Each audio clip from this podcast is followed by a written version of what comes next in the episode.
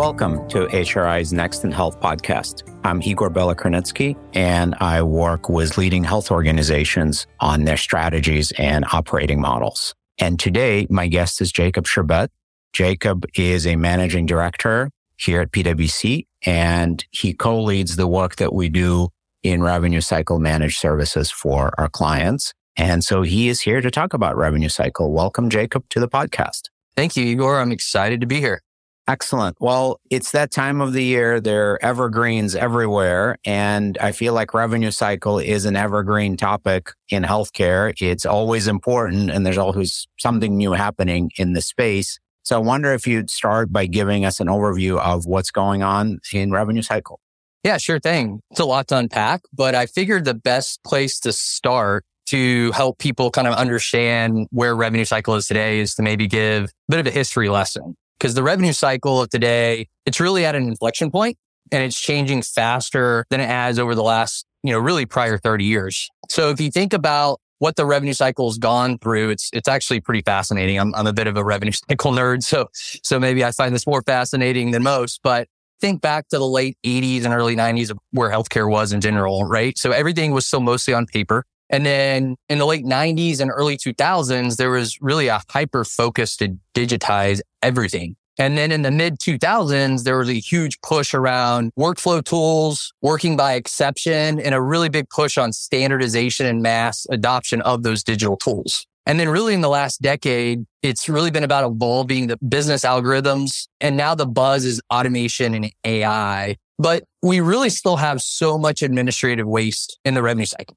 And the rapid change up today is coming from the pure need for providers to do more with less due to the financial pressures. So right now is just a fascinating time because more than ever, providers are feeling the crunch with COVID and the great resignation, as well as how their financials has kind of been flipped on their head due to how quickly things have been changing. In fact, we did a recent survey where we worked with Becker's and 82% of respondents said they're experiencing labor shortages across the revenue cycle. 82%. That's a large number.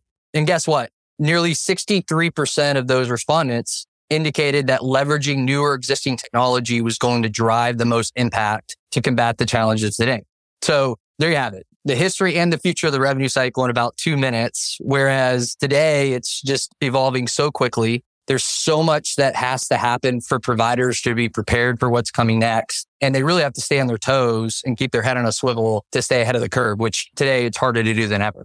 Very impressive summary and very helpful to get the lay of the land and also very consistent with some of the conversations that we've had before about how all of healthcare is industrializing and becoming more standardized, more digitized, more automated, but it's not a straight and easy path. There's some growing pains and transformation pains, especially set aside all the other kind of external things that are happening. So for someone at a health organization responsible for a revenue cycle today, what are some of their biggest concerns? You already started enumerating some of them. Yeah. If I were a health system leader, whether it be a CFO or in charge of the revenue cycle, there'd really be three things that would keep me up at night concerning these challenges. One is my people strategy. So how am I retaining good people? Given the ability for people to move between companies more so now than ever and the competition that exists more than ever has, right?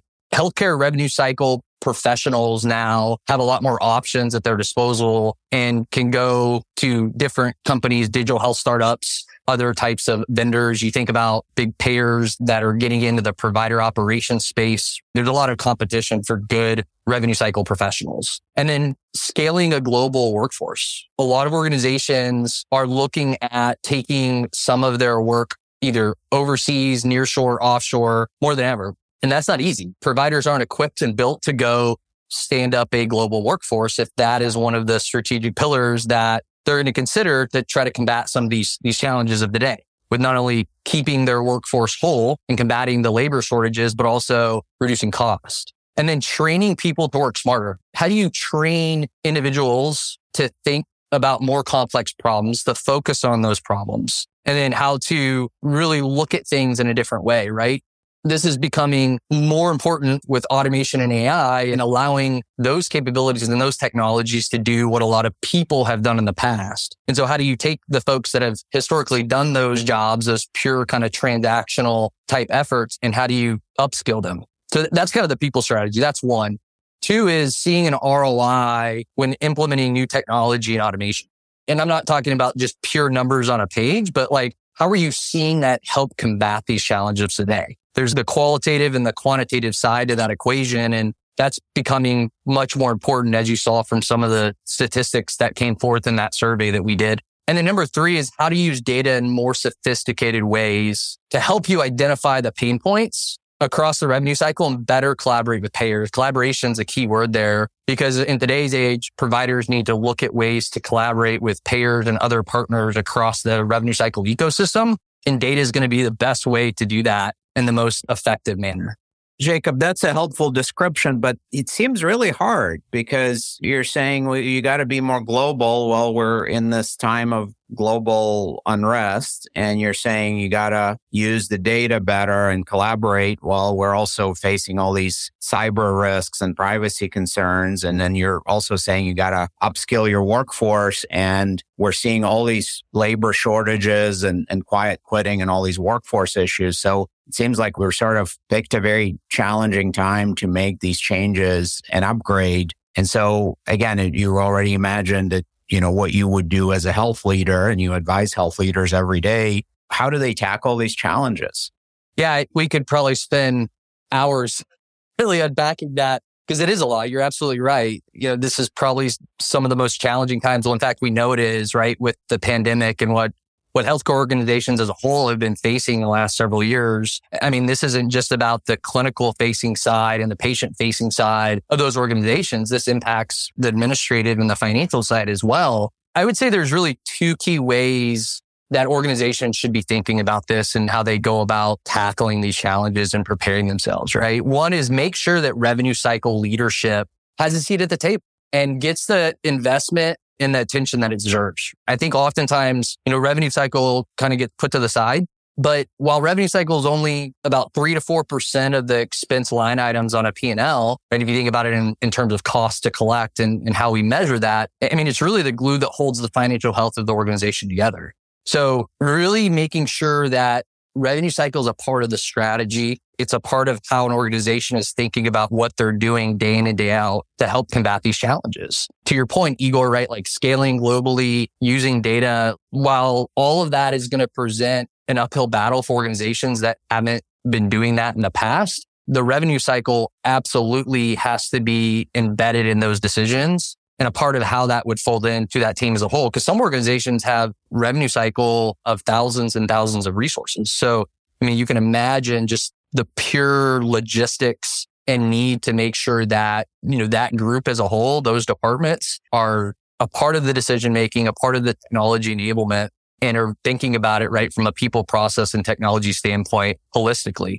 Number two, I think organizations need to think about who they partner with across the revenue cycle. And I'm not talking about just your typical vendors or technology partners that are a part of the everyday blocking and tackling. I'm really talking about a true partner that can help in every aspect, whether it be technology, consulting, managed services. Organizations should seriously think about how the market is changing and how a true managed services partner could really help them with their revenue cycle. And when I say managed services, I don't mean just purely outsourcing. There's a difference. Outsourcing is done to you, but managed services is done with you the revenue cycle is just too complex to fully manage in house, but too strategic to simply outsource. So hopefully that resonates with some folks in terms of why that's such a critical component of how organizations, provider organizations should think about leveraging the right partners going forward. So you really have to find that Goldilocks balance and a top tier revenue cycle managed services organization can really help providers get things right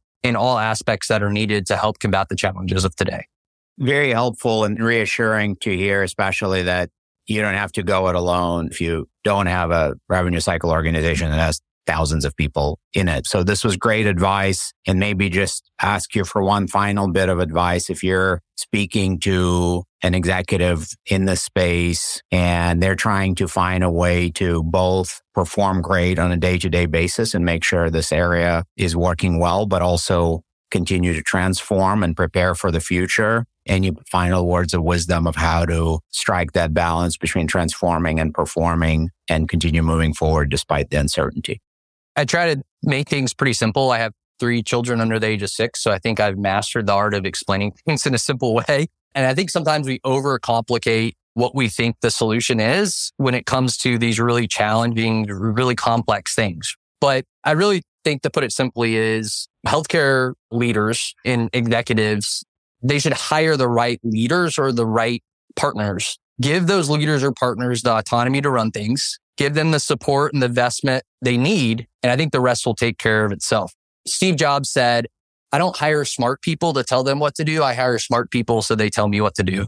Hiring the right leaders or selecting the right partners is one of the biggest decisions organizational executives can make to ensure they're meeting today's challenges and preparing for the future. And the leaders and the partners I'm talking about need to be progressive thinkers. They need to really be looking around the corner and skating where the puck's going. And that's a rare breed. So I think that should be kind of an element that executives are really looking for when they're deciding how are we going to continue to evolve? How are we going to continue to scale? How are we going to meet those challenges? And then the other thing that you may have caught kind of a theme in, in my other answers is to think about data, think about data and think about data. Again, data is kind of the new frontier and using data, whether it be through enabling new automations or analytics, it's going to be paramount to the future success of healthcare providers. And I'd love to say the data usage and utilization and the privacy and the cybersecurity is simple. I know it's not. And that's going to present its own myriad of challenges. But leaders really need to be thinking about how they're doubling down and making data an imperative and a cornerstone of how they operate,